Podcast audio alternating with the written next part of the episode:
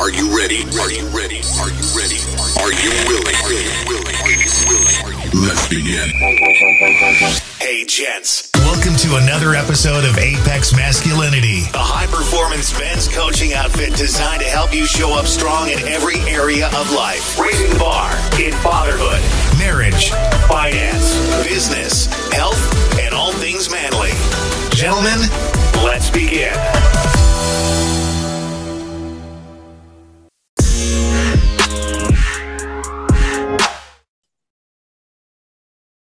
All right, guys, my guest with me today uh, is Derek Johnson, expert in personal and business, business leadership, mil- in military technology industry veteran with two decades of sales and business development experience in the high tech world, trusted advisor to C level decision makers and executives in business, being quoted and cited in publications such as Inc., Investors Business Daily, Network World, CNET News, and PC World, just to name a few, with appearances on radio and television programs like Business Update, The Future of the Internet, and others. On the advisory board, uh, an advisory board member of the University of California, Riverside, public speaker on leadership development, and author of the book, The Wisdom of Leaders. Derek, happy to have you on, man. How you doing? Ah, Great to be on, brother. I love what you're doing, man. Thank you. Flattered to be here. Cool, man. Well, we'll just get right into it, man. If you want, man, just kind of walk us through your past, you know, how you got started, things that went on, you know, many moons ago, and we'll Yeah. transition into uh, what you're doing today. Yeah, let's do it. So I was born to a World War II veteran. So I was born very late in my father's life, and he served with General Patton. My dad was a tank commander, uh, and he was with an all-black unit called the 761st uh, Tank Battalion. So fast forward to when I was born, uh, my mom's French Italian. So my my earliest memories were of my ass getting beat because the, the black kids would beat me up because I was part white, and the white kids would beat me up because I was part black. And um, there's that that there's that childhood trauma that you're like you don't fit in, so you're you're you're essentially initially an outsider. Um, and I remember my father going down to to, to speak to the to school principal. My dad had a, a hair uh, trigger temper. Um, oh, I forgot to mention that uh, after my father was done with World War II, he became a mercenary for quite a few years, and um, so he was he was a hard man. Went down to school, talked to the principal. Principal basically didn't give crap about what's going on with me. So my dad then finds the best martial arts school in town, enrolls me, and next thing you know, I start kicking. I start fighting back. Right, I'm no longer a victim. Yeah. Uh, and so then I started becoming uh, the one who was getting in trouble because I was getting fights. I was in principal's office after school, and, and you know, basically he got called down to, to to the school, and he said, "Look," and I'll never forget this. He said to the principal, "He says, when you put those animals you call children back on a leash, my son will stop kicking their ass." I love it. Yeah. So, okay. So, kind of dealing with some bullying and whatnot growing up. And you had mentioned uh, English being a second language for you too in our warm up Yeah. chat. a little bit ago. Yeah, yeah. So, so, uh, so I was born overseas, and I, I come to the U.S. and so I'm, I'm a mixed race kid. I speak very little English. My actually I spoke Italian and French, um, so I'm learning. So, and you know how kids can be. Kids will pick on you for mul- multitude of reasons. So they're picking on me because I'm mixed race and I don't speak English. So I was getting my ass whipped left and right. Um, and so this is this was in New York, where I, you know, when people ask me, you know, where are you from, whatever, I just say I'm a New Yorker because I spent my formative years in New York. Um, you know, my my godfather was was was was mobbed up. He was mafia. Um, so we had we had an interesting cavalcade of characters growing up. Uh, when I was growing up around the house, and and my dad didn't have a regular job because, you know, I mentioned that he was a mercenary, and then he got into um, just different things, if you will, uh, from from from uh, you know gun running and, and smuggling diamonds, what have you, to to what have you. And so, you know, there were some times when um, he got pinched and you know was gone for a few years at a time here and there, which made made it rough. My Right. dad's gone, you know, and then um, you, you know he was he was an interesting man because he was that old generation that didn't talk much. I didn't I didn't he never spoke about the war or his years as a mercenary. I had to ask, right? So, so one time I asked him, I, s- and I noticed he had like this this long gash right here across his elbow. about two inches across. I said, Dad, you know, what, what happened to your elbow? I was like, a little kid. He says, Oh, that was in World War II, and we were we were we were in uh, Germany, or basically it was the Ardennes forest, right? Mm-hmm. And and I found out later that essentially they were coming in, if if I recall the history, to rescue the 101st Airborne that were pinned down, and they went like something like two days and two nights with like no rest, just going. And Patton had this habit of outrunning supply lines. So you know, warfare is about logistics. Right. You need fuel, you need food, you need ammo. And what ended up happening was they had outrun their supply lines because Patton was go, go, go. And they they they hit the Germans, ferocious warfare in wintertime, cold, ran out of ammo. And so what happened was they were fighting hand to hand with, with basically knives. Right. And what what this was here, that scar was a German bayonet wound and so then I said, "Well, Dad, what what happened?" He, and he said, "I'll never forget this." He said, "Well, I'm here, and he's not." Yeah. Done. You wow. Know. Crazy. Yeah, that's definitely a solid generation there, man. I look at the generation coming up these days, man, and I wonder about the future of America for sure. Yeah, you know, I've, you know, I've, so I, I, I thought about that a lot. So I, um, so we'll jump around here, and, and you know, if you don't Absolutely. mind. Yep. So so so I was I was with um I was a Navy corpsman, right? And in the Navy, the, the Marine Corps get their medics from I'm sorry, the Marines get their, their medics from the Navy, right? And that's a whole other conversation. I love my Marines, by the way. Love my Marines. And I was attached at one point to uh, MCRD in San Diego, Marine Corps Recruit Depot. And I was, um, this early 90s. So I was, I served with the last of the Vietnam era, era uh, Vietnam veterans, Marines, right? Mm-hmm. And they they were they were a hard lot. They were tough. And and so when you talk about you know today's generation back then, the Vietnam era Marines were talking about that generation. Sure. Um, and and and and part of it, I think, you know, the onus falls on us to to to raise the next generation how we want them to be. Um, the the uh, the drill instructors, the Vietnam era drill instructors, uh, called called um, the, the, they call them dinks, the recruits, right? Um, they call the dinks uh, the Nintendo generation. Mm-hmm. You know, because and and and even while I was there, they'd softened up the training. Um, and so there was a one thing called, um, and any of you Marines out there, you'll remember this. Uh, it, they, they call it Bridge Over Troubled Waters. Well, it used to be. It's pugil sticks, right? So like the big, imagine like the, how would I describe it? like a big Q-tip with big big hard pillows in the end, right? Just think of it like an oversized Q-tip, but it hurts when you hit in the head. So it's called Bridge Over Troubled Water. So if you envision, uh, there's like this little man-made tiny little pond, and uh, and you have two two ramps that go up to to to the top, and in the middle, the two recruits meet with their pugil sticks, mm-hmm. and it's a very narrow beam. Um, and what happens is is that the winner knocks the loser into the water Sure. And this water is not, it's not heated. it, it, it's not heated, right? So, so what happens is, is that you're in your BDUs or your, you know, your, your, your, your camis or whatever, your dress uniform, your battle dress uniform, and you, the drill instructors would keep you wet all day. So you would go because they would do this exercise first thing in the morning, and then uh, and then uh, you would go back the, the, kid the losers would end up going back and whatever the rest of the evolutions were for the rest of the day they were wet all day they weren't allowed to go change mm-hmm.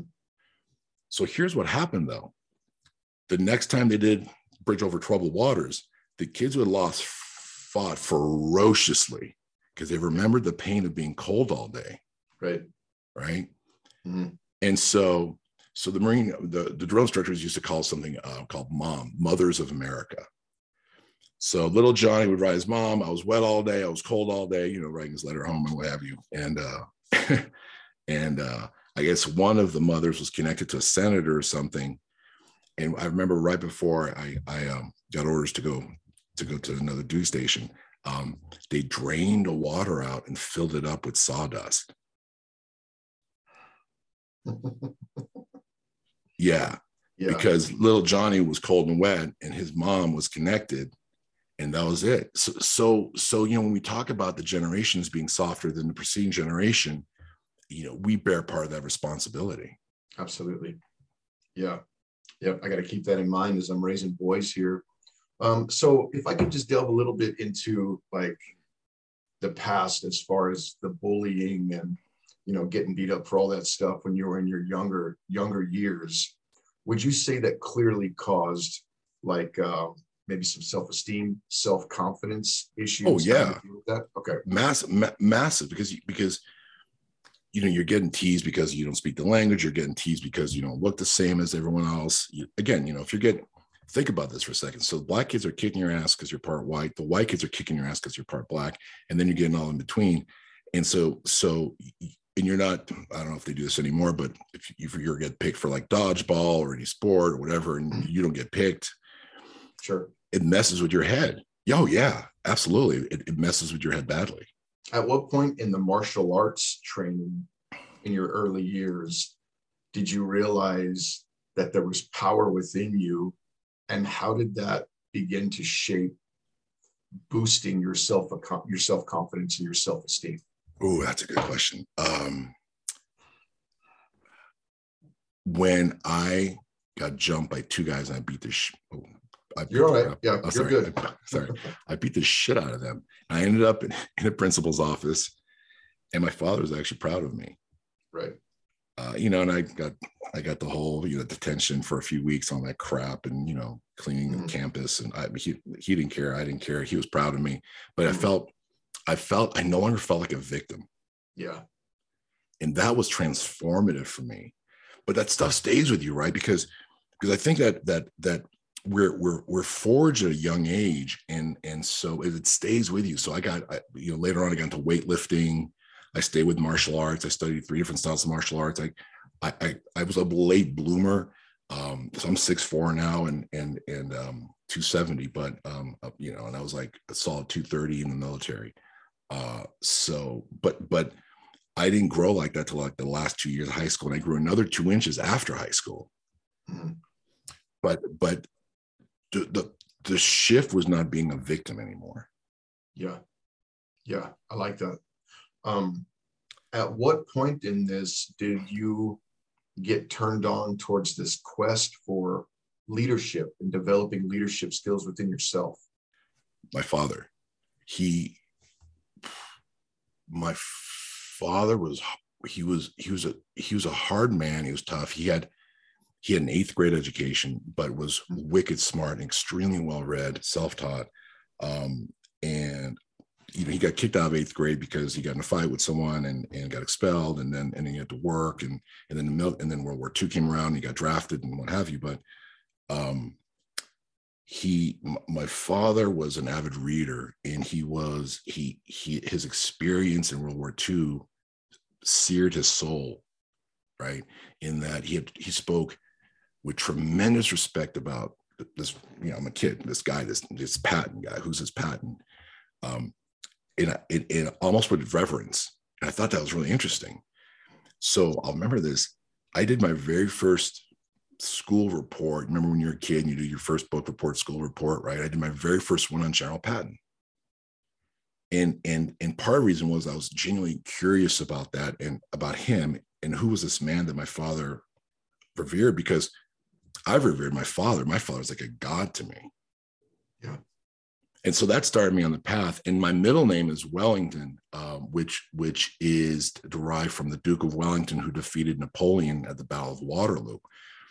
Um, and and so I, I was always curious about that that leadership, great generals. Why why did my father hold this man in such reverence? And that that's what actually triggered that. That was a catalyst.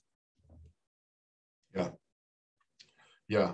So staying on that vein here, like this, basically this entire podcast, after digging through your stuff, which I went a little deeper this morning, and I was like, uh, wow, like I've got a I got a heavy hitter on today, and I'm really like again, like I say, I'm thankful that came on. Let me ask you about leadership. In that, do you believe leaders are born, or can they be made? Great question, and and that was something that I looked a lot into because I was curious about it too, and we used to always think that they were that they were born right? And the research shows that uh, there's there's a genetic component for 30%. So, and I won't get into the, I won't geek out on you here, but the, the, the gist of it was that there was this long range study done with twins. And to see who had the, the, the genetic component if there was such a thing for leadership meaning you know the, the guy who rounds up the, the buddies and they play the game or becomes the captain of the football team or whatever it is right? Um, and and they and they were able to figure out that there's a genetic component on the uh, the eighth chromosome which is bizarre when you think about it. So that's 30% going deeper though what about the other 70% and that comes from training evolution commitment growth what have you. So yeah, while there's about a 30% chance that there's some of us who are born leaders, if you want to become a leader, you can become if you make the commitment to it. Yeah. No, I like that, man. Like this is gonna, I got a ton of questions written down, and your answers are gonna open up more questions that I don't have written down. So let me That's okay, let's this. do it.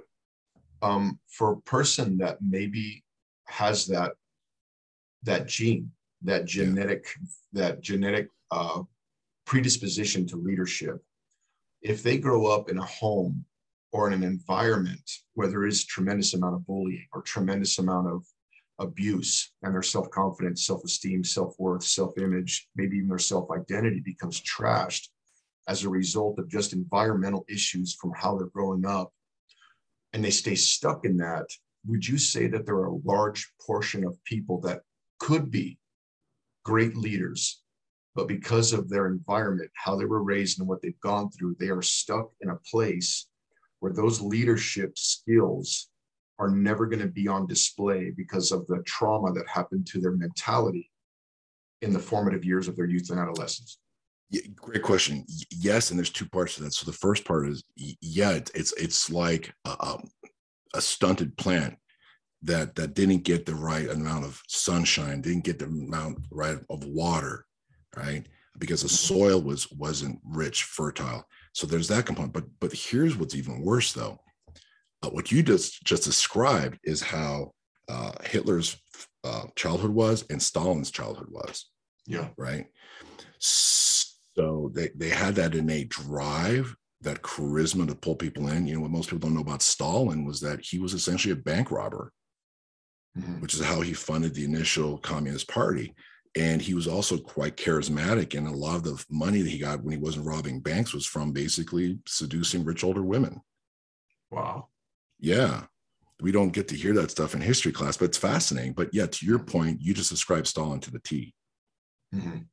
so the danger is that if someone has that genetic component to be a good leader it's either completely snuffed like a candle or they become somewhat of a psychopathic leader like a stalin and, yeah. and, but but in a small it, it, but it could be not obviously on a national on a national level. It could be just a, a, tyrant within an organization. Yeah. Yeah. So if a person uh, either has that genetic component or they're just perfectly capable of becoming and developing great leadership skills and they go through that traumatic oppressive environment growing up and then later on in life they get away from that whether it's you know let's just say abuse at home or bullying in school. Years later, like in your case, you end up growing up now you're 6'4 and 270 and people aren't bullying you anymore. And you have this space or this cushion around you where none of that's going on anymore. And you have a wake up moment where you're like, you know what? I can be anything I want to be. People can begin to develop leadership skills at that point and still see that destiny realized of being a great leader. Yes, absolutely. say yes to that. Okay. Yeah, yeah, absolutely. Yes. Okay. So with you being like like your point in what you do is leadership and developing leadership in people through your book, through your speaking engagements and everything that you're involved in, your work with uh, University of California, Riverside and all that. Why would you say that developing leadership skills is essential? Because it, it's the foundation of our society. It's explain that. Well, so, so, so leadership goes you, right? We'll get into that a little bit. It starts with you leading yourself. Okay. Then it goes to leading your family, mm-hmm. then being a leader in your community and at large. I mean, all all a society is is what? A whole lot of families together. Yeah. So so it's it's it's great leadership is truly a foundational aspect of our society. And we've gone away from that because we don't teach. I don't think we've ever taught leadership. Maybe, maybe we did a long, long time ago. Right. Right. In, in you know, in the preface to my book, I talk about I talk about when uh when the when when the uh 13 colonies came about we had you had madison and jefferson and and washington and, and and all those guys and franklin and those people right um, and they were all fantastic leaders in their own way and and just just just a quick aside did they have their faults absolutely and we can get into that conversation later um, but but when the you know, when you think about the 13 colonies, I think the population was two and a half, three and a half million people. I forget now, but something like that. And you had these these these men, like again, Madison and and and and, Jefferson and Franklin and Washington, what have you.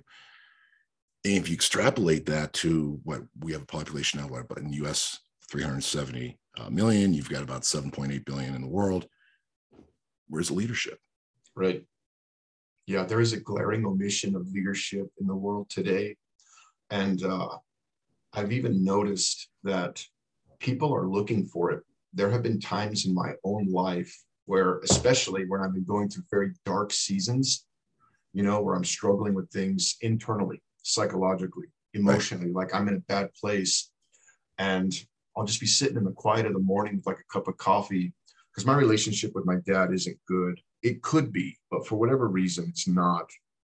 And uh, you know, maybe one day, one day I'm going to make the first move on repairing that. But there have been many moments where I have sat and said, "I wish, I wish I had a dad right now. I wish I had a strong masculine leadership figure in my life yeah. that I could draw from, that I could learn from, that I could emulate, that I could pour my heart out to, that I could have disciple me. You know what I mean? And yeah, help me with that. And I've also even noticed um, as you start going up that pyramid, that tier of leadership skills, even great leaders that I've met on my journey through life, I've learned are also looking for leadership in their lives. Even leaders want leadership in their lives. It's like almost like a human need. It know? is. Well, yeah, we're well, we're, we're, we're tribal creatures. Iron sharpens iron, right? Right. Uh, and and you you you said something about your relationship with your father. My father died of lung cancer when I was 16 and and that left a just a hole in my soul, man. I mean, just yeah. damn. And I went, whew, I I didn't get into drugs, but I self-medicate with alcohol and, and sex. Yeah. Right. And we and we all have our different things. And we, we when we go through trauma, we self-medicate with different ways, right? It could be drugs, it could be sex, it could be uh, gambling, uh, whatever it is, alcohol. There's a myriad of ways you can self-medicate. Uh, and for me, it was it was uh, it was that it was it was girls and booze. You know, I was lost. I spun out. Um, and and uh, you know, I I remember stumbling into the, the library one time. Seems so antiquated to talk about going to the library, right? It's at the school mm-hmm. library, and and I just wanted to be alone, and and and and I wanted to be somewhere quiet. And I was just having a really bad day. To your point, I was in a bad way, and the library I knew was always quiet, and and no, not a lot of people went there. And I stumbled across uh, a, a, thin little book uh, called Meditations by Marcus Aurelius. Yeah. It was considered considered one of the five great Caesars, right? Yeah. Um, so most most in history, there's the Caesars get a bad rap as being tyrants, but Marcus Aurelius was a very thoughtful. He was a stoic. He was a compassionate leader. You mentioned servant leader, you know, in your questions earlier. Um, and so that that became my first mentor. Marcus Aurelius was my first mentor. And if you see the bookshelves behind me, um, I've got four more in front of me, and I got um, God knows every year I will donate some, you know, a few boxes of books to my local library of of, uh, the books that I don't think I'll read again, but I've got the information. And I'm ready to move on. Right? Those became my father figures. Sure. Okay. Yeah, that that's kind of leading into the next question here. Um, and I guess you and I both know that it doesn't. It, it's powerful information if one's willing to go out and look for it. I have been an avid reader myself since my wake up call, and realizing that I need to learn. I needed to learn about myself, about the world around me, about why I was so broken, you know, and try to put all the dots together. Right. But going into, um, and I know books are going to be part of the answer, but when a person's ready to begin to develop their leadership qualities, whether it's at work or whether it's managing a wife and a couple kids or even themselves, just managing and leading themselves. Yeah. What does the process of leadership development look like practically? Practically, it it it does start with yourself. You you you have to start with yourself pragmatically because essentially part of leadership is is getting people to get to a place that they couldn't see themselves going normally, right? Um, so so starting here leading yourself uh, meaning you know i tell my wife this i joke about this you know uh, discipline not motivation.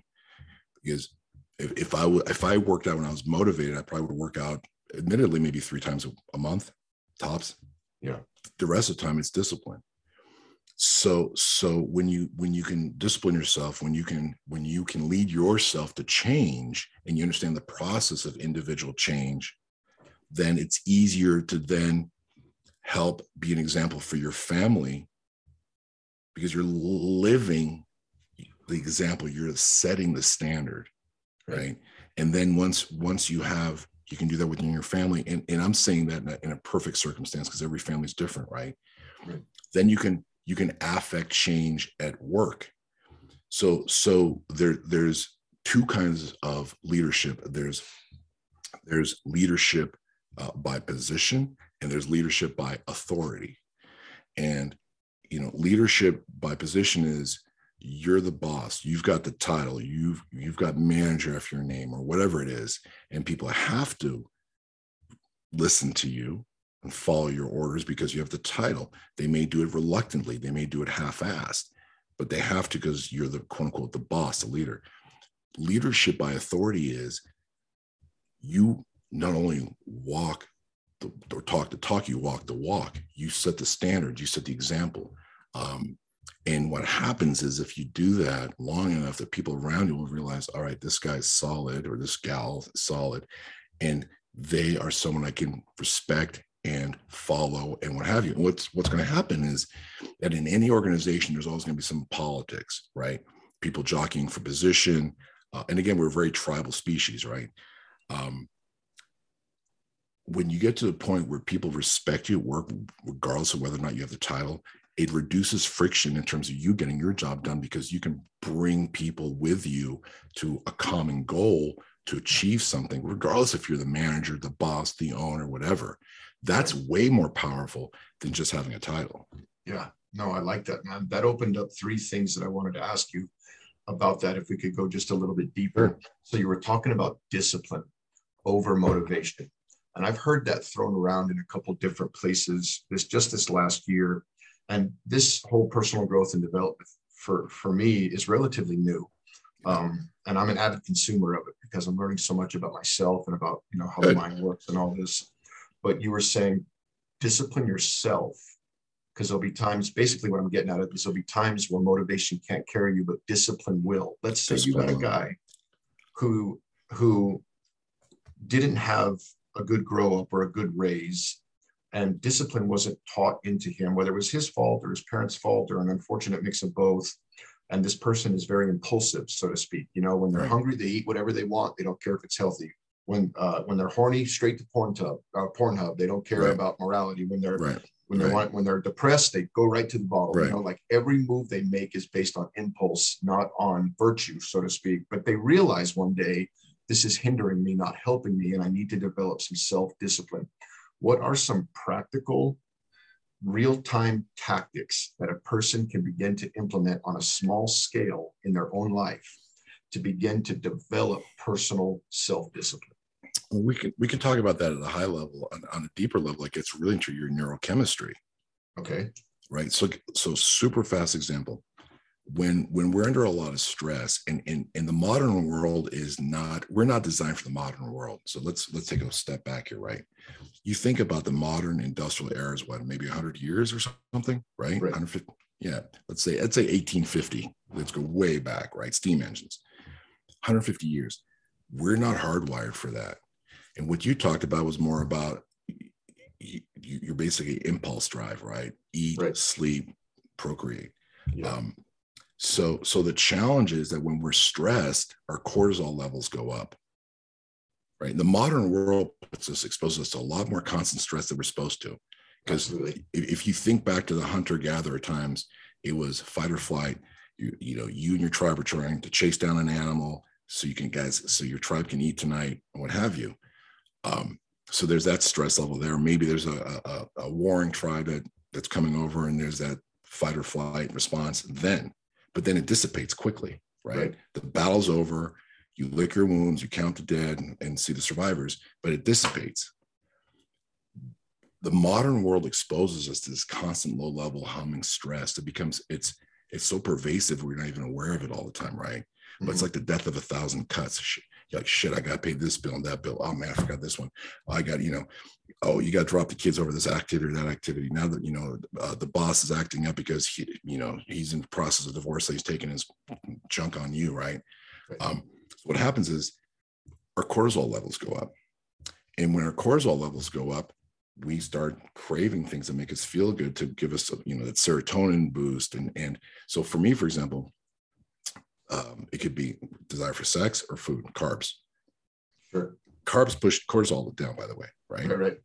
Or I want to um, have sex, which is interesting because when my wife is stressed out, she does not want to have sex. no, welcome to the club, bro. We're good here. I think that's universal. yeah, right.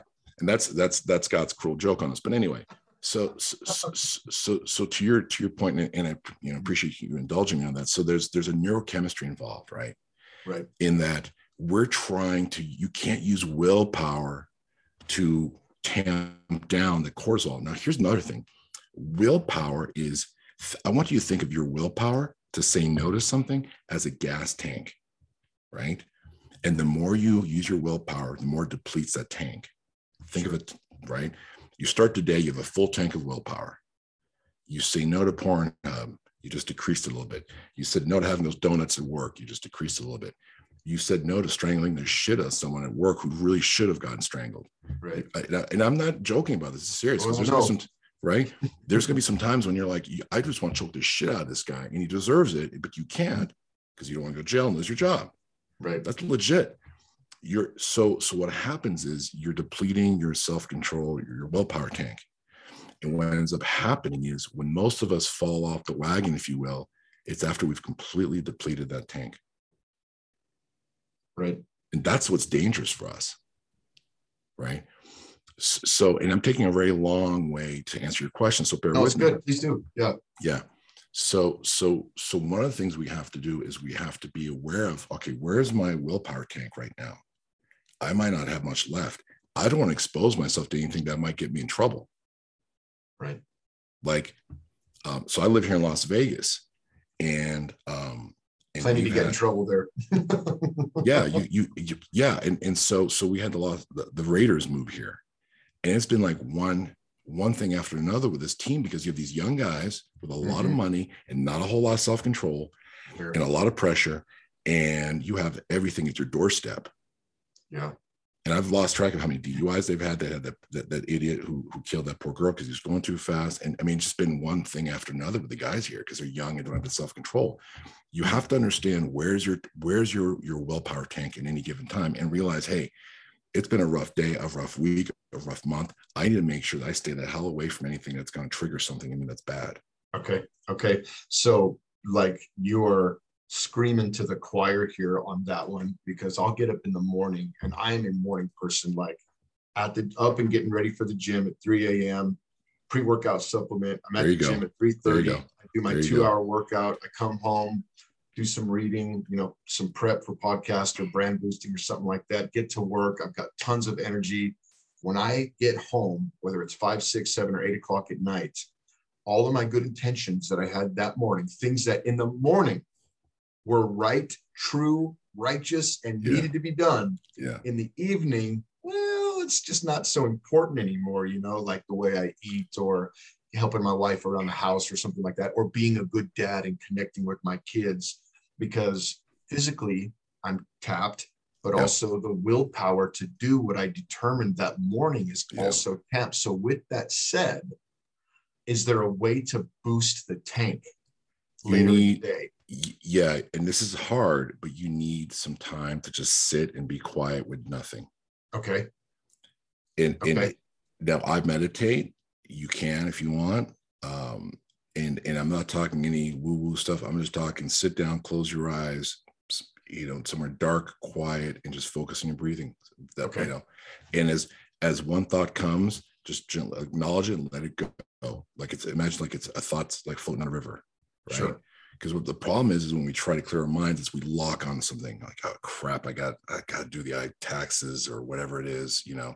And you lock on that and then you start going down that rabbit that rabbit hole.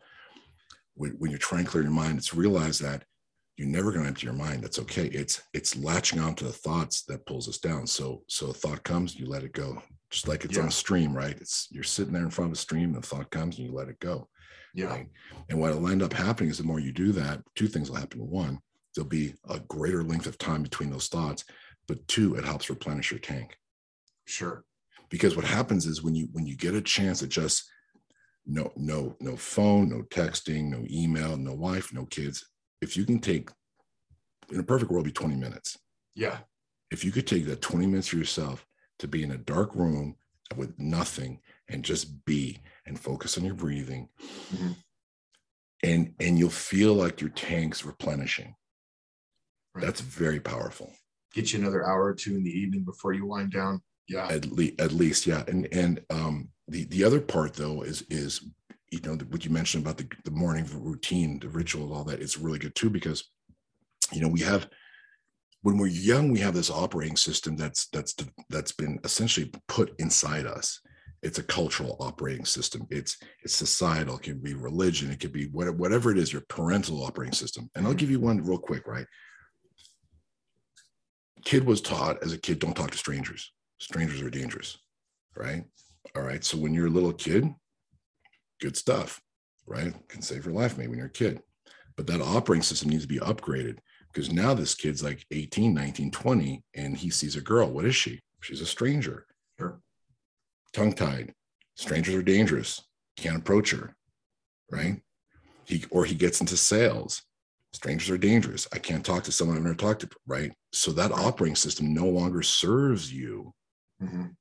and we have to continuously upgrade our operating system. That's the challenging part. But the good news is that there's a thing in our brain called neuroplasticity. Our brain can change, it can grow, it can create new neural pathways, right? So the more you do something, the more it becomes ingrained in you. So, so if we were to take a scan of your brain when you first started working out and the neural pathways that lead to the discipline of working out in the morning and and and whatever your morning routine is, at first it's it was probably hard. The more you do it you create these new neural pathways. And you know i heard i heard a neurologist describe it like when you're creating a new habit it's like a it's like a, a dirt road. Mhm. and the more you do it the, the neural pathways get bigger now it becomes a two lane road and then it becomes a two lane freeway and then it becomes a four lane freeway so it, get, it becomes so ingrained in you that you're that, that that helps to create those neural pathways so that you re, you need less of that drive and, and even if your willpower tank is a little bit lower you're still going to show up. There's some days so i live out here around the outskirts of the desert right? I love where i live. Um, a little side note be out in nature if you can there's something about being in a mountain if possible and i know not everyone can do that but but mm-hmm. being out in nature away from concrete and the weed whackers and the constant hum of machines and, and the dinging of your phone if you can be out in nature at least once a month i do it regularly it's mm-hmm. going to go a long ways towards towards revitalizing you. There's something about going back to remember this is thousands of years that's where we lived. Yeah. we didn't live in the comfort of a permanently, you know, whatever 74 degree temperature controlled environment with a, a cushy seat under my ass. That's that's not us. So so it's it's build new neural pathways of habits. That's Right. the that's the discipline uh, motivation. It's the be aware of where you are. Hey, where's my self control gas tank today? Mhm. this month, this week. You, you know, when when um, when when before I lived here and I come on business trips, um, one of the things I would do if I thought I might get myself in trouble is I I would watch some porn and I'd pleasure myself Mhm. because that way I'm not going to go out and get any trouble with any girls when I'm on the business trip. right? I don't do that. I don't need to do that anymore, Sure. right? Um, because that's just I've it's just not important to me like it used to be, and that's a whole other conversation. Sure. But but that's how I like. Okay, mm, you know, I, the temptation. No, took care of it. Out now. I go out. I just go out and have a you know dinner at the hotel bar, have a drink, go back to my room. I'm good, right? Because Yeah. I used to be in Vegas a lot for business before I lived here. Mhm. Yes, that that desire is already out of you, so to speak. Boom. I like what I like what you said about um, the meditation, and Hmm. you had described it not being like, you know, esoteric and channel your lower chakra and all this other stuff, but just a quiet, the quietness and letting the thoughts come in, and as they come, let them go. There's somebody really special to me that I have in my life that I think when the thoughts come, they hold on to them for way longer than they need to, and doing that actually depletes the tank more now that Yes, I think about it. it does, Because you're yeah. dwelling on things, much of it probably things that you can't change. So Yeah. not only are you depleted from just the daily grind of events, but when you're thinking about these things that are stacking up on you, it's almost like you're continually living them, living them in real time, and it continues to drain. Now I It like will- that. Yeah, we'll drain you. And, and let me add something real quick about about your your neurology. One of the things that most people don't realize is that your brain only weighs about four pounds, right? Mhm. But it consumes 25% of the glucose and oxygen we take in every day. It consumes 25% of all the oxygen and glucose we take in. Because remember, all the food we eat gets uh, broken down to the smallest components of glucose. So it gets absorbed for energy, right? The oxygen too. So if we've had a particularly stressful day when we've had to use our brain more, problems at work or, or whatever's going on, that's going to deplete your tank too. And you have to be aware of that. You have to be cognizant of that. Like today was a particularly stressful mental day. It's taxing. I need to make sure that I don't, I stay away from anything that might trigger the behavior I'm trying to avoid Right. right? And and uh, there was some research that showed that grand chess grandmasters, when they were in a tournament where they play game after game after game, and you've seen them, they're not bulky. They'll burn through five thousand calories a day. It's insane when you think about that from the neural processes. Just associated with trying to play that chess match. Yeah, because your Yeah. brains, because the, the neurons firing off you so much oxygen glucose. And if you're having at work a particularly intense day, you know, the Grandmaster chess is an extreme example. Sure. but but you, we have to be aware of what's going on in our bodies and our minds and where we exposing ourselves to and what's the limit it's there was I- i'm going to go off on a tangent so indulge me here for a second there was there was a study done about um, it wasn't called ptsd back then it was uh, called battle fatigue right um, with soldiers and stress and, and it was actually done by uh, a guy named lord moran he was actually a doctor and he was he was actually winston churchill's doctor and he was trying to figure out what it is about guys who crack in combat. And he found something that was very counterintuitive. And we're not talking about the, the, the typical he was a coward and this guy's brave or whatever, right? What he found was that every man, no, no matter how courageous he had been prior, reaches breaking point. Mhm. If they weren't given a chance to decompress and sent back behind enemy line or back, back home off the lines for, you know, we call it R and R, rest and relaxation, rest and recovery because you get to a point where you could be the most badass, courageous man, woman, whatever, but you get to a point where you've depleted yourself of everything. You need chance to recharge your your soul, your batteries, your mind, whatever it is. And that's the other part of this world that we live in. It's all go, go, go, grind, grind, grind. And we don't talk enough about rest and recovery, recuperation. Again, integral part of my life is going out to these mountains here in the desert. I might run them, I might walk them, but but I'm being in nature and I get a chance to get the hell away from the binging, the buzzing, the vibrating phones, the weed whackers, and all that nonsense, and it gives me solace. Yeah.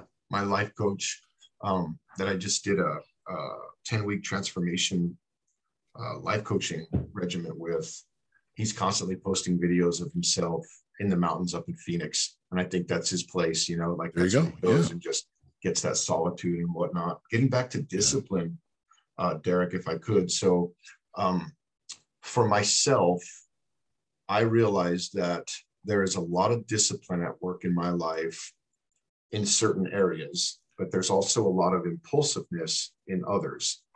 And I want to develop the neuroplasticity to be disciplined, to be more disciplined, because the more disciplined you are, the the more you make those uh, less than reputable choices that end up hindering you. Oh yeah. You know, even if it's Yeah. just simple laziness, you know what I mean?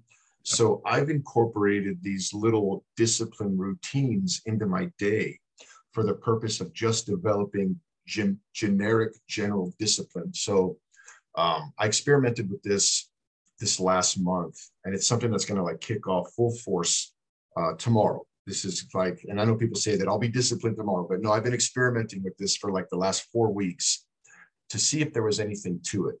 But the cold shower in the morning, Yeah.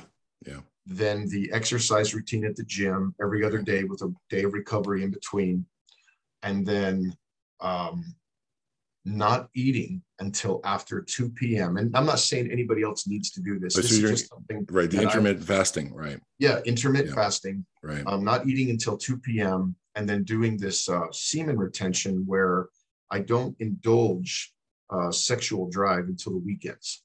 Okay. Wow. Nice. Just like, like- and, and and I put this into practice two different times over the last month, just to see if there was any benefit to any of it.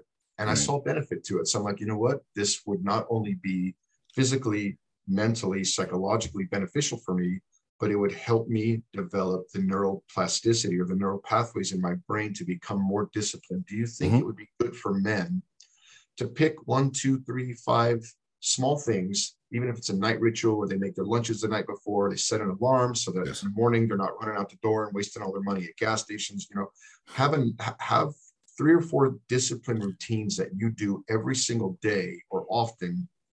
Is that the strategy to develop the new neural pathways to be Yes. disciplined? Absolutely. Yeah. Okay. So so so we used to hear, and you probably heard this too, that it takes 21 days, but it's actually, I think it's something like like 60, right? Okay. To create new habits and neuroplasticity, uh, to Mhm. your point. But but but but start with one and stick Right. with that. Yes. But here, here, here's an important part of that aspect, right? Because you, you, mentioned being impulsive. We can all be impulsive, right? Um, and again, with the, when we're under a lot of stress with you know, self-medication, you know, we, we talk about sex, alcohol, drugs. Uh, some people are shopaholics, Yeah. right? Some people self-medicate in so many different ways, gambling, right? Uh, take two seconds. Stop for two seconds. Just be conscious, right? Because we, we go, we're, we live our life so compulsively stop and be conscious. Hey, am I eating because I'm actually hungry? Am I watching this porn site because I'm actually really horny? Or am I doing it because I'm trying to self medicate? Or am I Yeah. doing it because I'm bored or Yeah. for whatever reason? But if you stop for just pause for two seconds and be conscious, be conscious of what's going on in that moment, right? So for me, for being it'd be like the food thing. I'm like, you know, I'll go to go grab something, especially when we're locked down with COVID, right? And it's Mhm. like, whoa, what am I doing? You know, ask yourself, am I hungry? No.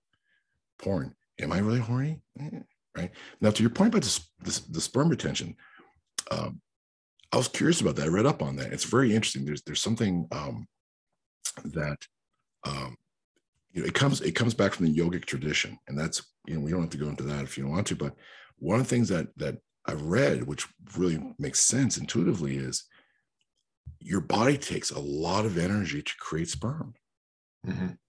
right?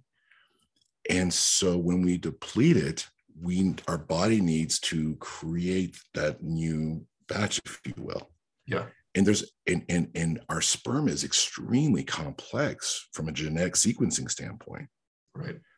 So when when when and again, yeah, I was guilty of it because, like I said, uh, my my go-to self-medicating when I was younger was was was sex and then booze, right? Um, and and God, I can't imagine what I would have been like if I came up when there was porn, just the, the ubiquity of porn everywhere. I mean, Mhm. I'm gonna be 54, so so porn was my day was one of your buddies found his father's Playboy stash Right. Or or maybe maybe someone found their dad's VHS porno hidden somewhere, Right. right? I mean, that's that's that's a different world. Right. So it's it's a much harder world now to when you have access to to to endless types of porn, endless types of alcohol, endless types of food that you can get, whatever Uber Eats or or or Instacart delivered. I mean, DoorDash, right? Yeah.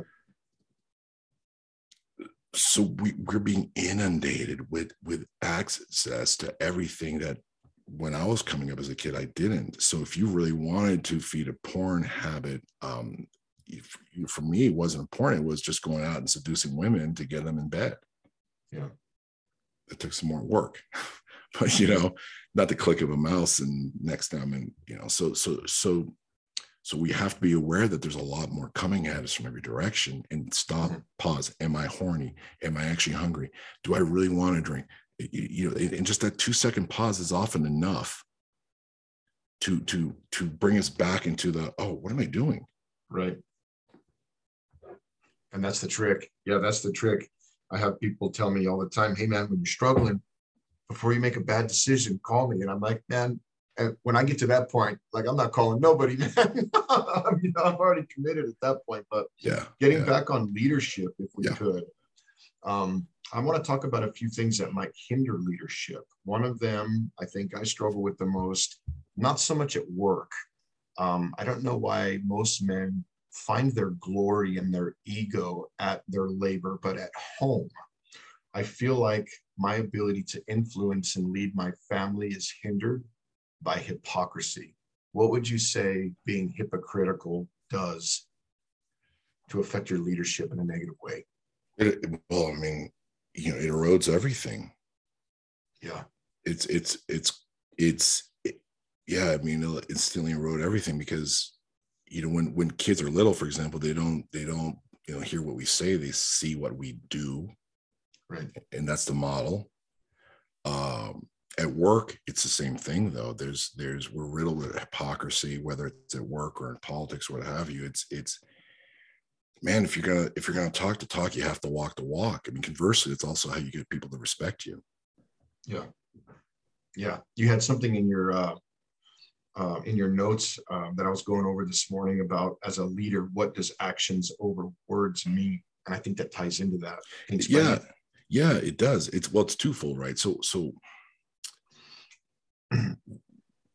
if you're if you're a person of, of integrity and honor, right, then you're going to expect other people to meet you at that level. And so you're going to listen to what they say and expect them to follow up on what they say. And a lot of times they won't. And that derails us. And that's in our personal relationships or business relationships or friendships. And you get to a point where you realize, no, no, no, no. What are their actions telling me? Right. For, for you, should, I just I got to the point where I turn off hearing anything that anyone tells me, and I and I'll, I'll nod and I'll smile. Oh yeah, okay, good. And then I'm looking. What are their past actions said? What are their current actions saying? And then I can ascertain where their future, what their future actions might be. That's the only thing that means anything to, to me is your actions. And and and conversely, my actions too. If I'm not keeping my promises to myself, then I'm a hypocrite.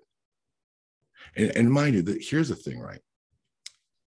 This isn't this. There's a difference between between being a hypocrite with regards to to you you you you say one thing to the world and you're doing something else, right?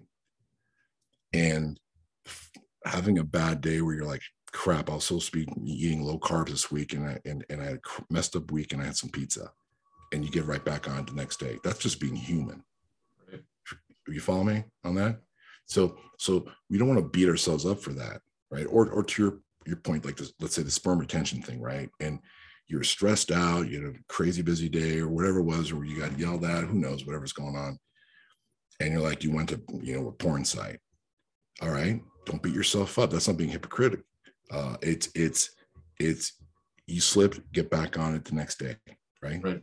And you'll be okay because because you know I was talking to my neighbor actually the other day because he sees me, he thinks I'm crazy, but he knows I do these Spartan obstacle course races right throughout the year.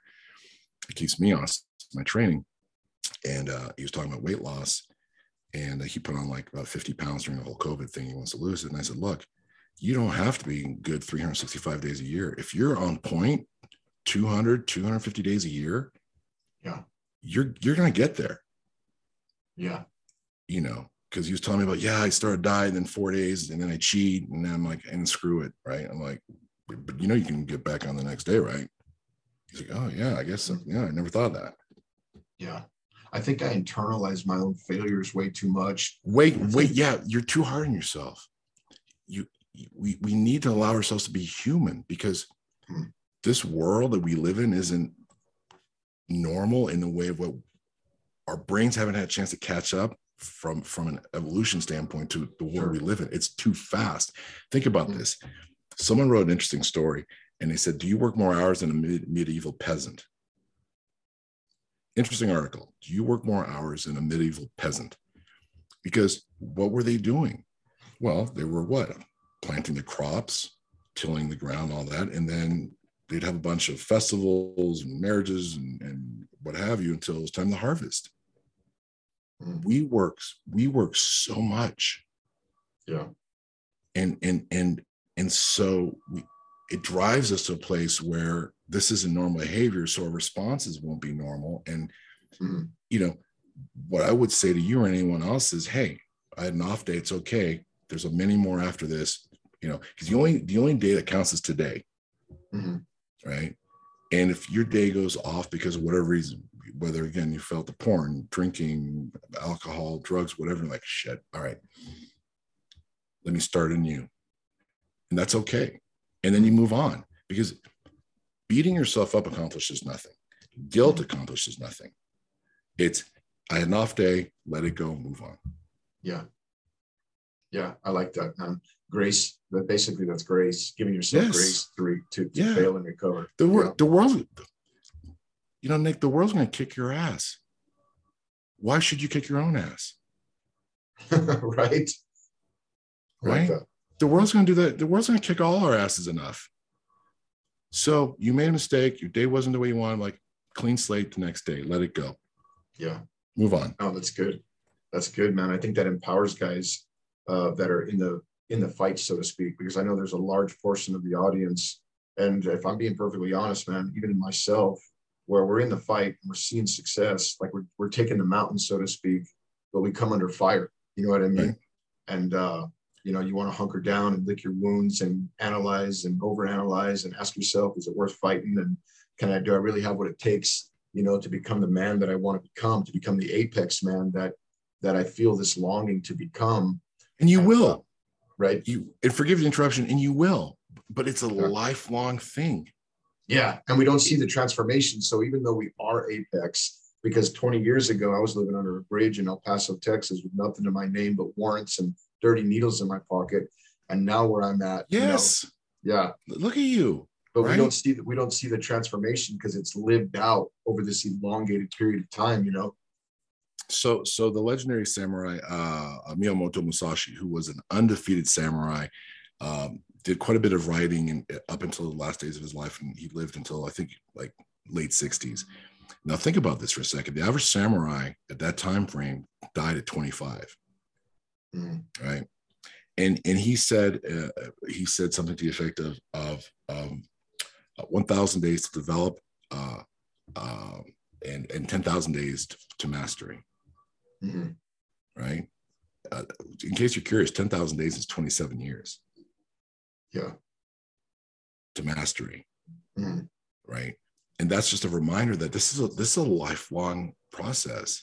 And we're striving to climb this mountain that never ends, but that's okay because we have to find joy in the journey. We have to find joy in the small achievements, the little wins. That's it. Yeah. And I think we focus way too much on the failures and so much less on the wins. And I don't know why it's so easy to do that. Why is it so easy to sit down and imagine all the negativity? It's a survival. than- It's a survival mechanism. It is, man. isn't it? It goes It's- back to the caveman brain, doesn't it? Yeah. because we, we're because we will focus on what's wrong in this in our environment because it's that keeps us alive. Right. Hey, I saw a rustling over there in the distance. What is that? And we lock in on that because Mhm. it's a survival mechanism. But I told you, like I said, our brains are not evolved for this world that we're in. Right. So we, we're doing the best we can in an imperfect world that's not, you know, that's a whole other conversation in terms of the kind of world we want to live in and create for ourselves, what have you. But mm-hmm. but focus on focus on the wins make the wins bigger in your Yeah. mind right and and the losses make them smaller darker black and white and silenter or, or more silent excuse me Sure. Right because if you're making these big big movies in your mind's eye of what you did wrong holy shit you're part of my you're mind fucking yourself Yeah. You'll stay stuck. completely because you're replaying this loop Right. And I think every end? time you, I think every time you replay the loop, you just fire off another neural pathway that cements the idea that you can't win. Yes, you're going Yeah. back to that. And you know, the, the, the, the other part, and I'm going off on a slight tangent. One of the things that really bothers me about our, our penal system and incarceration, that we could go into a whole conversation on that, but the one thing that bothers me the most about is when people are put on probation, they're not allowed to leave the city, the town, the state they're they're from. So you're stuck in the same environment with the same triggers of the people. You can't start fresh somewhere else, new habits, and I think it's really detrimental Mhm. um, and and so so we we also need to make sure that when we're trying to instill new habits that we're we're uh, in a better environment a better place with better people around better people who support us rather than pull us back into those those negative places we don't want to go to again Yeah. No, it was essential for me when I got out of prison in uh, 2004. I knew I couldn't go back to El Paso, Texas. That would be a death trap for me. that's there you go Yeah. Thankfully, at that point, my family had moved back to Colorado, and I was able to kind of get some fresh canvas that way. But um, a couple more questions on leadership. I don't want to take all of your time. Do you got a You're few good, more man. I just want I- to respect the time. Okay, I, cool. I i'm good i'm having fun so let's keep going Yeah, no, that's good, man. Yeah. So back to leadership, man. I read something in the uh, notes that you had on your website that 50% of leaders are incompetent and failing. Why do you say that? The research i'm not saying that the research says that so, so i'm Or why does I'm the big- research say that? so so the the training the leadership and training industry is a multi-billion dollar industry right Mhm. but the problem is is it's too much focused on the entertainment aspects of it he was a great speaker it was a great training program but not hey are we measuring the results the efficacy after the fact okay. because so so there's because there's no accountability for the people who are leaders whether or not there, there's training let's say there's there's some training that's done but what is the follow-up? Where's the accountability? Mhm. there's one company that i knew that that uh, they used to do what's called 360 reviews right? So the people above you review you and the people who are your subordinates um, you know colleagues i hate to use the word subordinate but you know what i mean? Mm. um, review you right and and then you get a it's anonymous and you get a 360 degree picture of, of who you are as a leader and, and what have you and the company i guess the boston like the results that he got so they did away with it Oh, well Right. So so most leadership is ineffective from the standpoint of and, you know and this is i looked at a lot of research and from the standpoint of metrics of ret- employee retention okay. Right? Are you losing people quickly? That's a bad sign right? Mhm. as compared to whatever your industry standard is. Um, pr- productivity with regards to a, a goal accomplishment maintaining safety um, all those things uh, if, if you use that as a measure right? So so employee retention productivity safety all those things 50% of the companies that were that were researched or studied uh, were failing meaning the leaders were failing Right. abysmally i mean abysmally and, and part of that goes back to the, the failure of understanding what leadership is because we're not we're, we're not taught leadership in school Mhm. most of us have exposure to leadership maybe when we're in the military but but but even that's a mixed bag because when i was in the military there were some leaders that i thought were fantastic and some that were just knuckleheads you know one step above you know uh, someone you know i shouldn't bag on the dmv but um just you know my experience in the military was that there were there were two groups of people. It was really weird for me. Again this is my experience so i don't that's not that doesn't speak to all the branches and what have you but there were i served with some of the finest people in the world. Just top notch serious fantastic people and leaders in their own right and conversely some of the most abysmally ignorant lazy people i've ever met in my life where i serve, there seemed to be no middle ground um, but we don't train leadership. We don't teach leadership. But here's the most important part there are really very few companies that put in real world metrics for accountability of leaders. Mm-hmm. You know, because if in our in in our world of like especially publicly traded companies and it's going you know quarterly profits monthly profits yearly profits if that is the only measure then it, it opens itself up to having some psychopaths just run just destroy lives so they can hit their quarterly goals and get their right. bonuses. But destroying everyone in their wake that's not good leadership. Yeah. No we're blessed where i'm at. We have a we have a good leadership team because you can tell um, that people care about the person you know? Like everybody on our team is real approachable. You know you i feel like i can go to people at work that are in leadership and bare my soul so to speak and uh, even share my faults and things that you wouldn't normally go to a boss and tell them about you know what i mean? Because everybody's trying to keep their best foot forward and their best right. face shining you know what i mean yeah. And I really appreciate that. And the reason I'm asking a lot of this, it almost seems like we're bouncing back and forth between leadership and the whole discipline impulsivity thing, which is good. I'm perfectly okay with it. So I got a couple more questions that are actually going to bounce back and forth between sure. those two topics. Because you, you mm. see the overlap, they're interconnected. Yeah, absolutely. Yeah, absolutely. So for people aspiring to leadership roles or people that are already in them, what would you say is a clear cut process for developing loyalty in your team? So, so Xenophon, who was um, an ancient Greek uh, soldier, historian, and mercenary, uh, wrote about this, and and I'm paraphrasing, obviously, but but one of the things he said about leadership was they they carried the same weight, the same burdens, they're exposed to the same heat, the same cold, they sleep on the same hard ground, right? Okay. Um, there was a Carthaginian general named Hannibal, Hannibal Barca, right? You, mm. Most people only know him about, oh yeah, that's a dude who took the elephants over the Swiss Alps and you know, and you know, uh, harassed uh, Rome for ten years. Um, and Hannibal was was one of those guys at the time where when generals would have their own tents with the fireplace inside, you know, the, the, the, the beautiful tents with the with the fur lined floors and and the fire pit and all that. He slept on the ground with his troops. Yeah. He ate the same food as his, as his troops.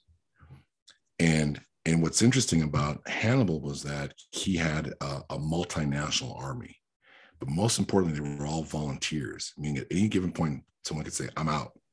Mm-hmm. Right it's it's one thing when you're you're it's in the military uh, and you have to stay there because you signed a four six year contract you ain't going nowhere or you're at a company where you're like shit this is the only job in town. I can't afford to lose this job. But but to be a leader like hannibal was where it was a pure voluntary mercenary army and he earned the respect because he slept on the same ground he ate the same food and he was leading the charge in battles. Mm-hmm. He was at right? the front. Yeah.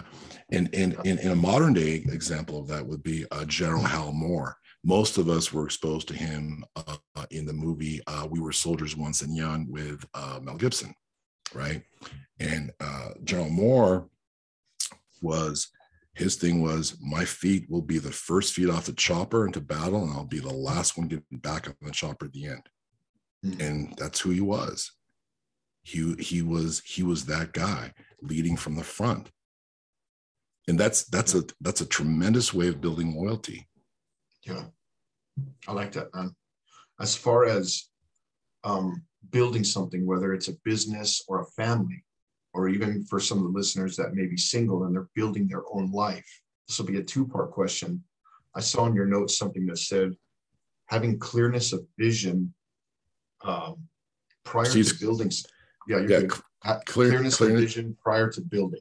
I think yeah. is what it said. Yeah, it was uh, cl- clearness of vision precedes clarity of thought. Clearness of okay. vision precedes clarity of thought. So, so in order to, to get to where you're going, you have to be able to envision it. It has to be a clear vision right?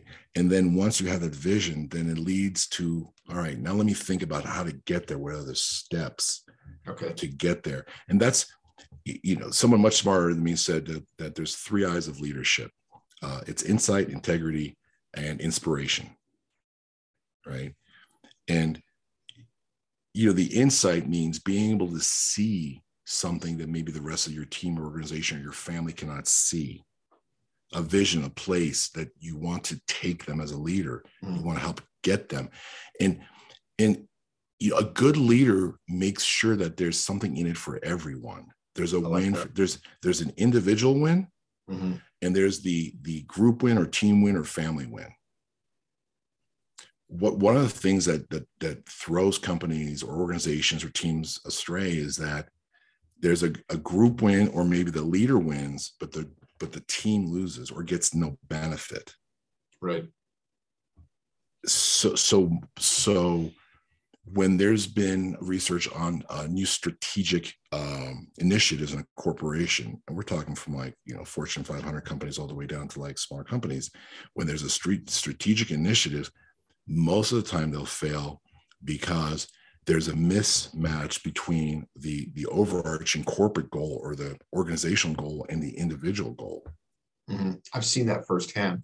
so you know what i'm talking about Yeah, not where I work now, but at the last company I was at, it was a, it was corporate. It was really big. You know, multiple offices in different states, and like seemed just like corporate wasn't at ground zero with us and in the trenches and seeing what we were dealing with, and uh, it was almost like we were just in survival from day to day, and you know they didn't realize that we needed certain equipment or you know that just so many different variables that were involved. Like there was no connection between the top and the bottom. I guess Yeah. which leads into the next question, which is having, which is you know the second part of the, of the question I just asked, having clearness of vision, you know, prior to building a family or a business or yourself. Um, for business and family, how essential is it that you communicate that vision with the people you're trying to uh, inspire and how do you what are some practical steps to um, share that vision with the people that you're trying to bring with you on this journey to success? That that's part of being a good communicator right? Okay. And part part of being a good communicator is creating that vision. John f. Kennedy was talking about going a 10 year goal to get to the moon. Mm, right? Yeah. Great speech. Which was like what? Is he I mean, I mean, you think about you know this is back when we had like you know gla- glass tube computers and and Mhm. you know most of the calculations were done longhand with a pencil and right, but but that that that it has to be a big vision, a big goal, and and so for that vision that that JFK set forth to land on the moon, which you know was basically to, sh- to stick it to the Soviet right. The Soviets said, "Hey, American way of life is better," what have you. But it was a beautiful vision of something bigger. It was something that that that everyone could aspire to support. It was bigger than just your individual self, right? right. So there's there's there's the individual win. What does that look like? What is your life? What does it look? If you can give a vision to the individual, what their life is going to be, if you all, the company, the team, the family, achieves their goal, Mhm. what does the life look like for the individual?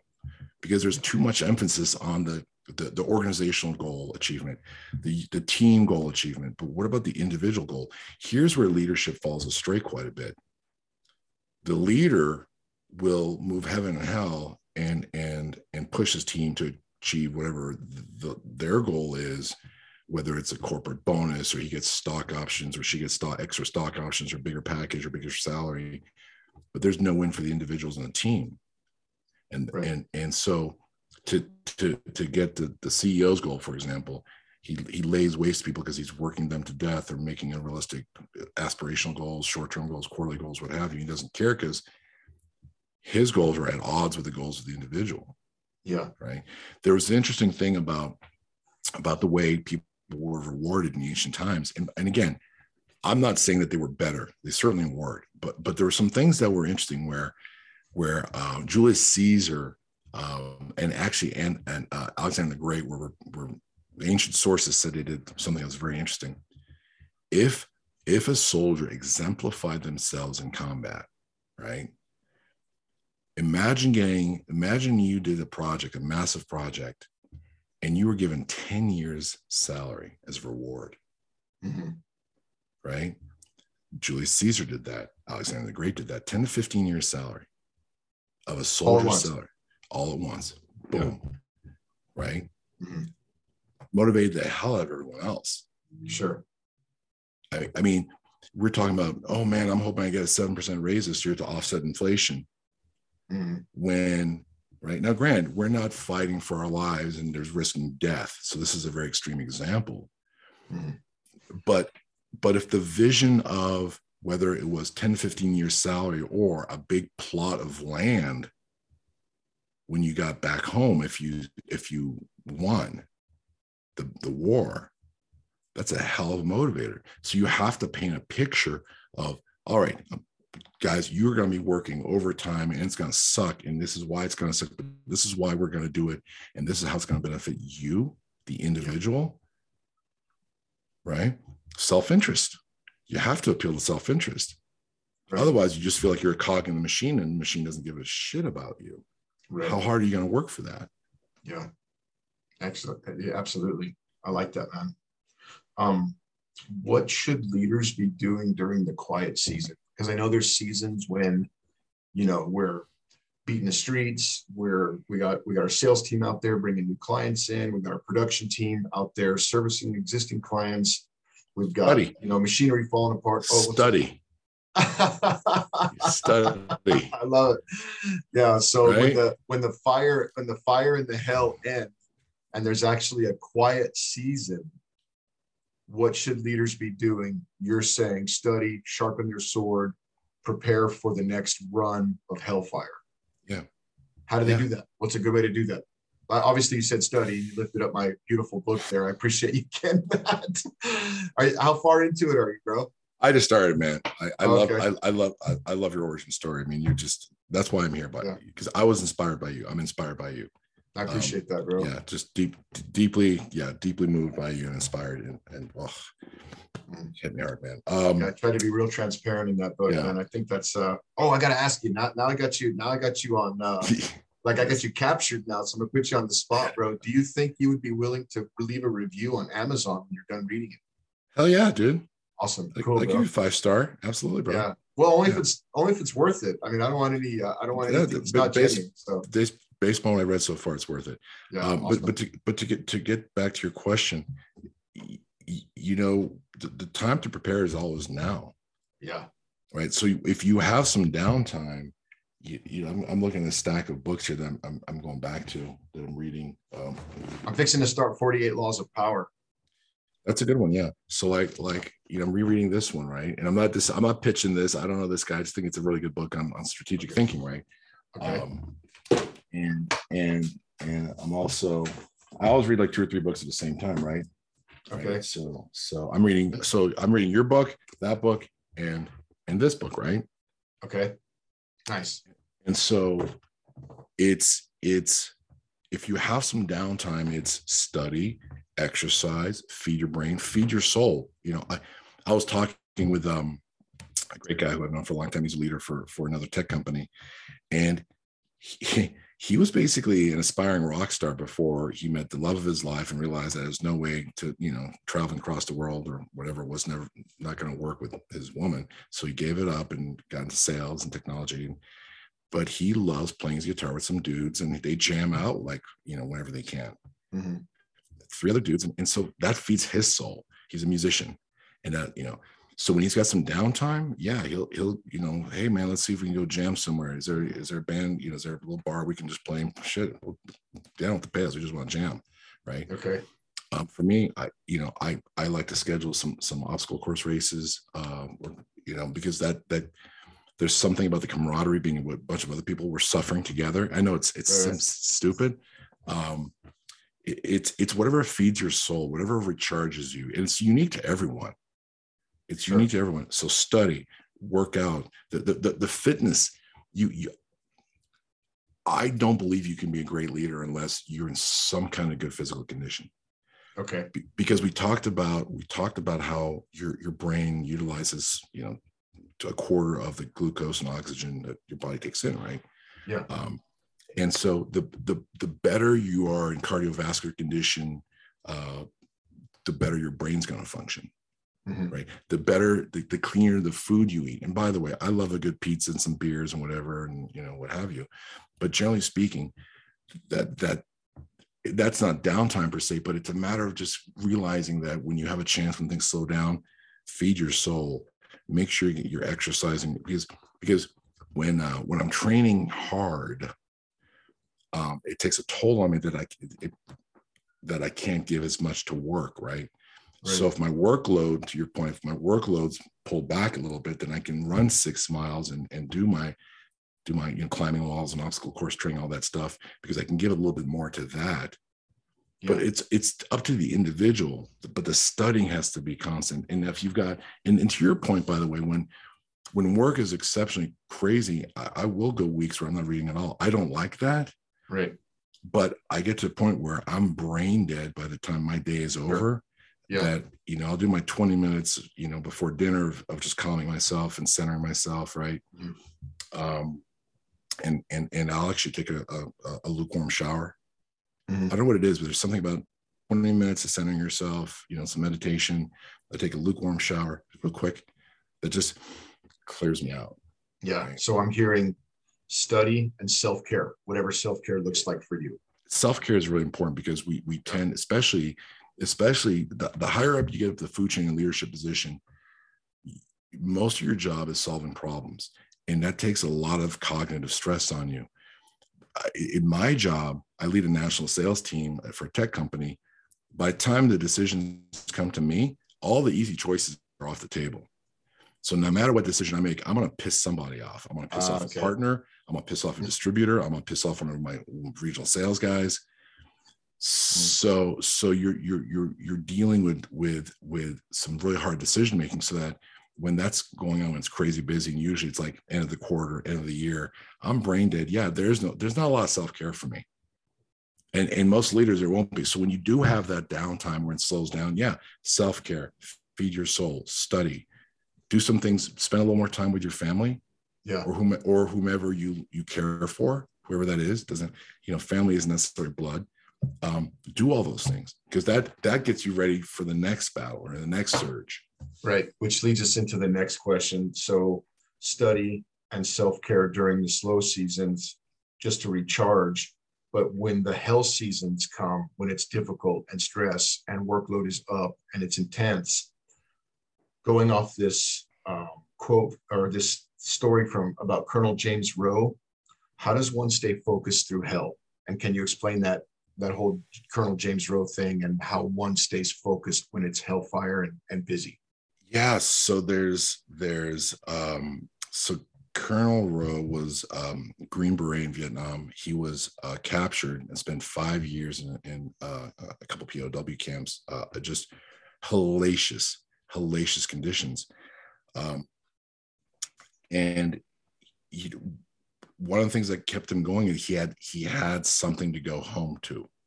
And he never ever gave up faith that he was going to achieve that goal of getting home right? Mhm. that's that's huge to have the you know what is it uh viktor frankl who who uh him and his sister were the only survivors of nazi concentration camp. Um and he who has a wife can bear anyhow right? Almost anyhow. He Mhm. who has a wife can bear almost anyhow. Um you know and, and he and he goes on to saying this this ties into colonel rowe and because they said it's basically the same thing. People can can can torture you can enslave you can beat you can starve you but they can't choose how you respond internally. Mhm. right? You own that. So so the ability to say fuck you. I'm not giving you that control over me to make me give up faith and lose faith. There's a story um, uh, that, that, that colonel rowe wrote about in his book five years to freedom where he was uh, there's a cell a prison mate another pow who uh, essentially you know they kept thinking oh we're going to get rescued by uh, we're going to get rescued by uh, i think it was by, by easter and then easter came and went and and and this fellow green beret just got a little his energy waned and then it was they're going to come up Christmas. We're going to be home by Christmas. And he was living for that. Right. And then Christmas came and went, and then his energy waned. And at one point, uh, Colonel Rowan, the story talks about how just one day the guy just basically gave up and just died. He just gave up and died. Mm-hmm.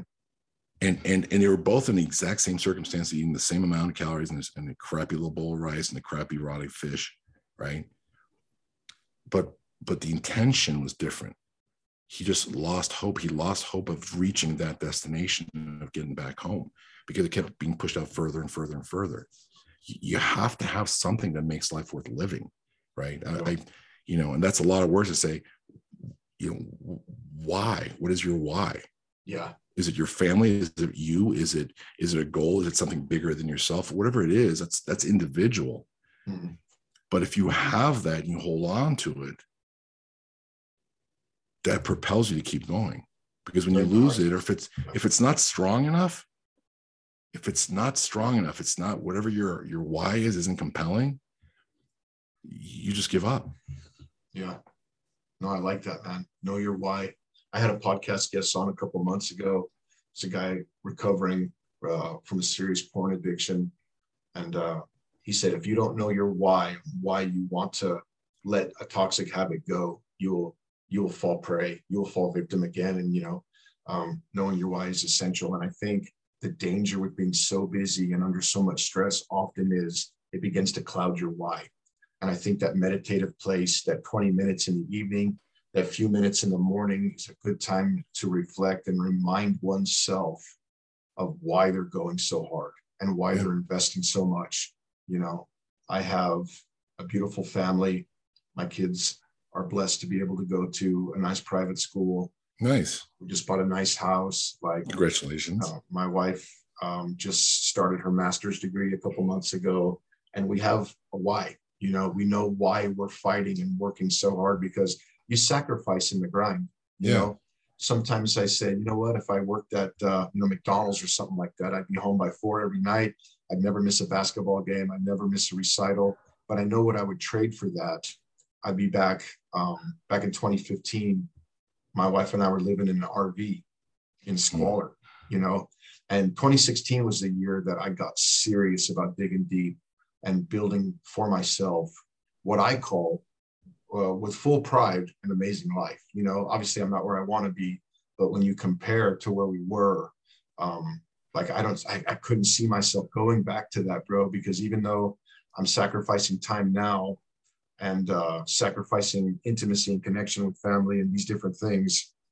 Uh, I remember the tears in my wife's eyes when we'd sit down and do the bills, you know, every two weeks on payday. And, you know, there was just enough to not have enough. You know what I mean?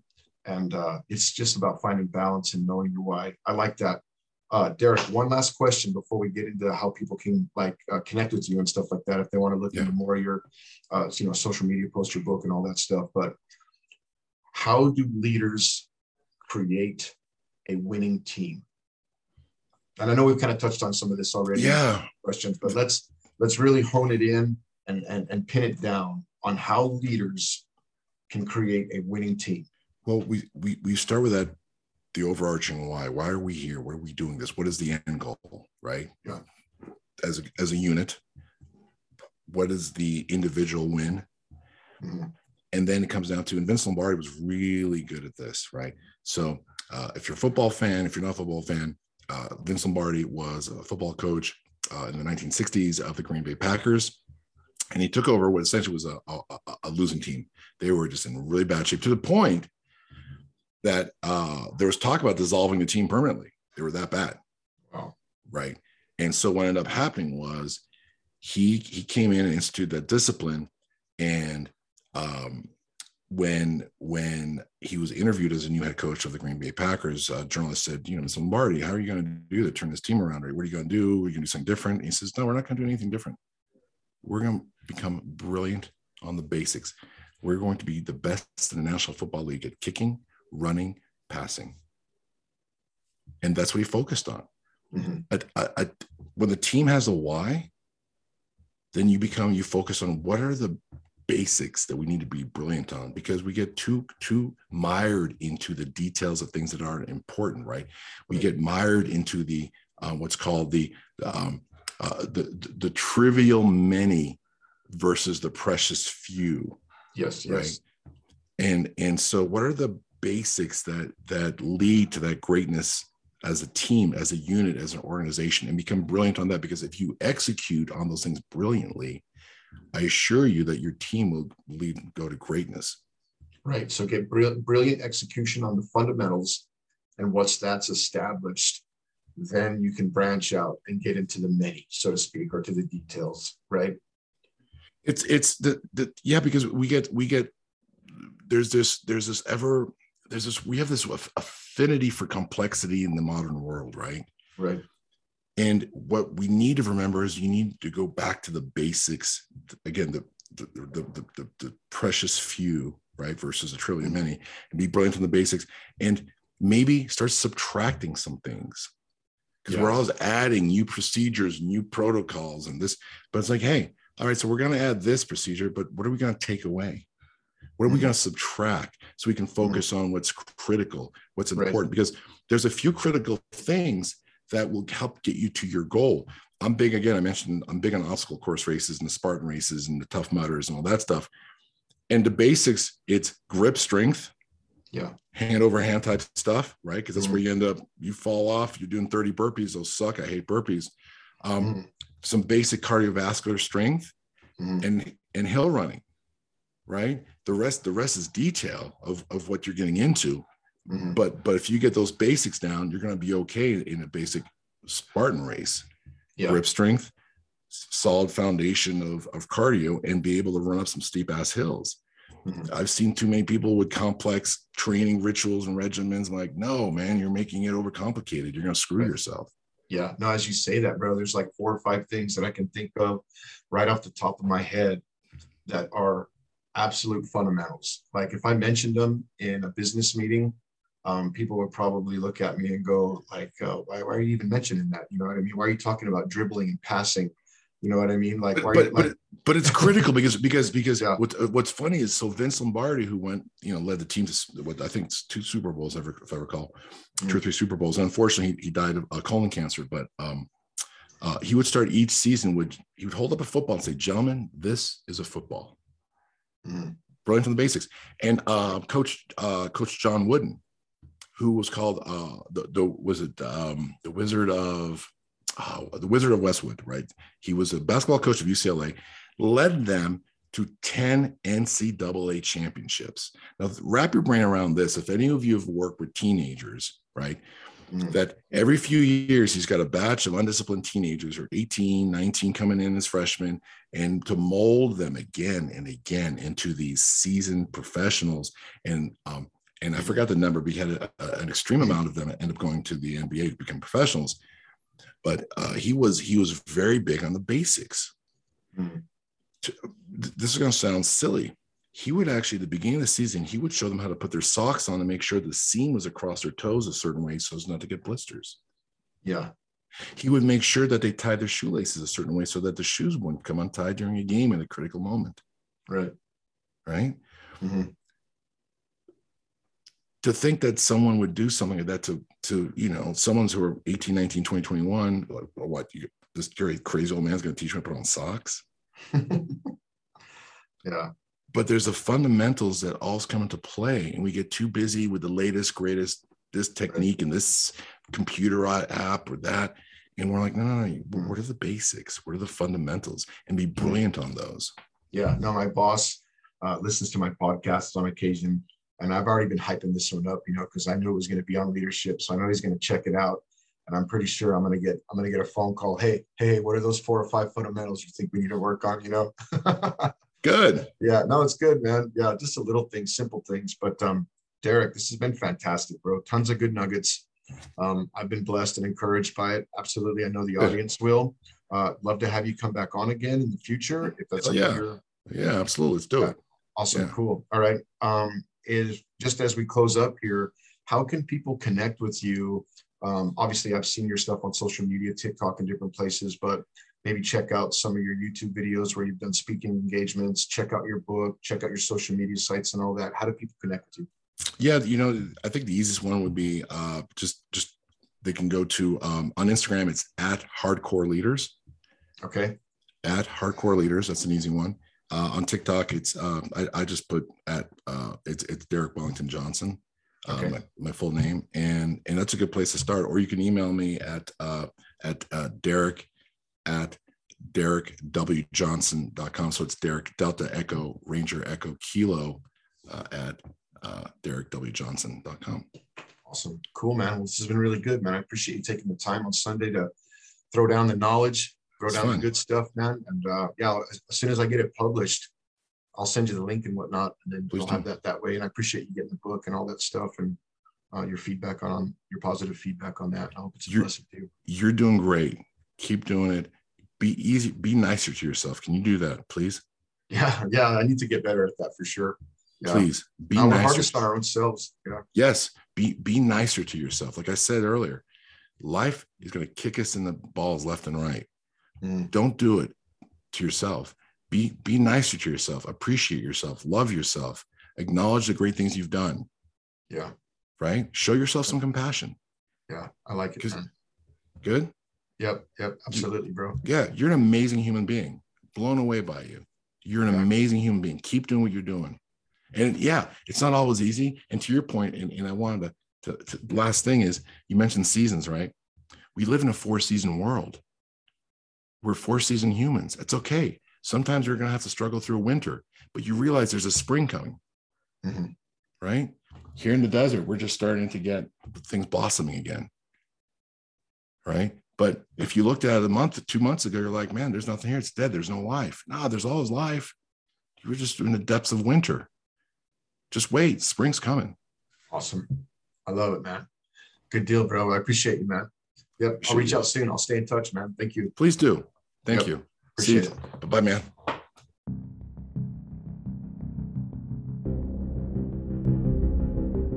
Hey guys, just wanted to put a quick plug in for the book.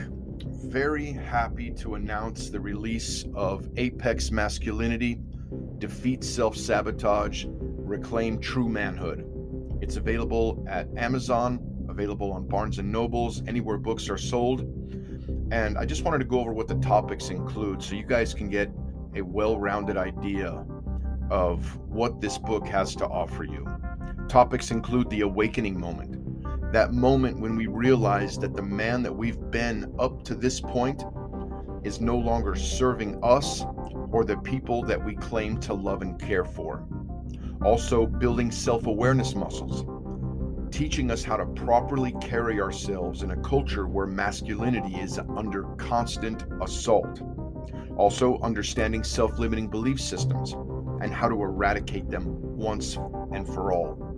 Understanding self sabotage, what it is, where it started, and how to stop throwing that hand grenade into your lap over and over again helping you understand the real reasons why some of you use drugs, excessively drink, and binge watch pornography. Also, understanding how childhood trauma affects our ability to succeed in life. Listen, it's not your fault how it got started, but it is now your responsibility to take complete ownership of the man that you have become and begin the process of reforming yourself undertaking the necessary steps to rebuild a mired reputation. It's time to start regaining the trust and the respect that you deserve. Quite honestly, the trust and the respect that maybe the way you carried yourself in the past denied you. Also, understanding leadership and influence. Guys, the world needs you. Now more than ever does the world need apex men, more than you realize. There's tips and tactics and strategies on building an epic marriage, one overflowing with real connection, passion, and intimacy. Also, building a parenting strategy that will develop and launch your children towards a greater success in life. Your kids need you to invest in them so that they can be head and shoulders above everyone else that's being launched into the world also understanding triggers for relapse and impulsive decision making, and how to mitigate those triggers on the front side before we make toxic choices. Also, how to build a living legacy, one that's worthy of respect and admiration. Also, understanding the neural pathways of the brain, how they connect to the ether around us, and understanding the law of attraction and how to use gratitude and courage to create limitless opportunities for success. Guys, this book is jam packed with tons of helpful strategies, tips, and tactics on how to go from being the toxic, substandard man that we've been, and I say that with love and respect, to the epic apex man that exists inside each of us that's just waiting to come out. Guys, I'd love to get this book into your hands. Again, it's available on Amazon, Barnes and Nobles, and anywhere books are sold.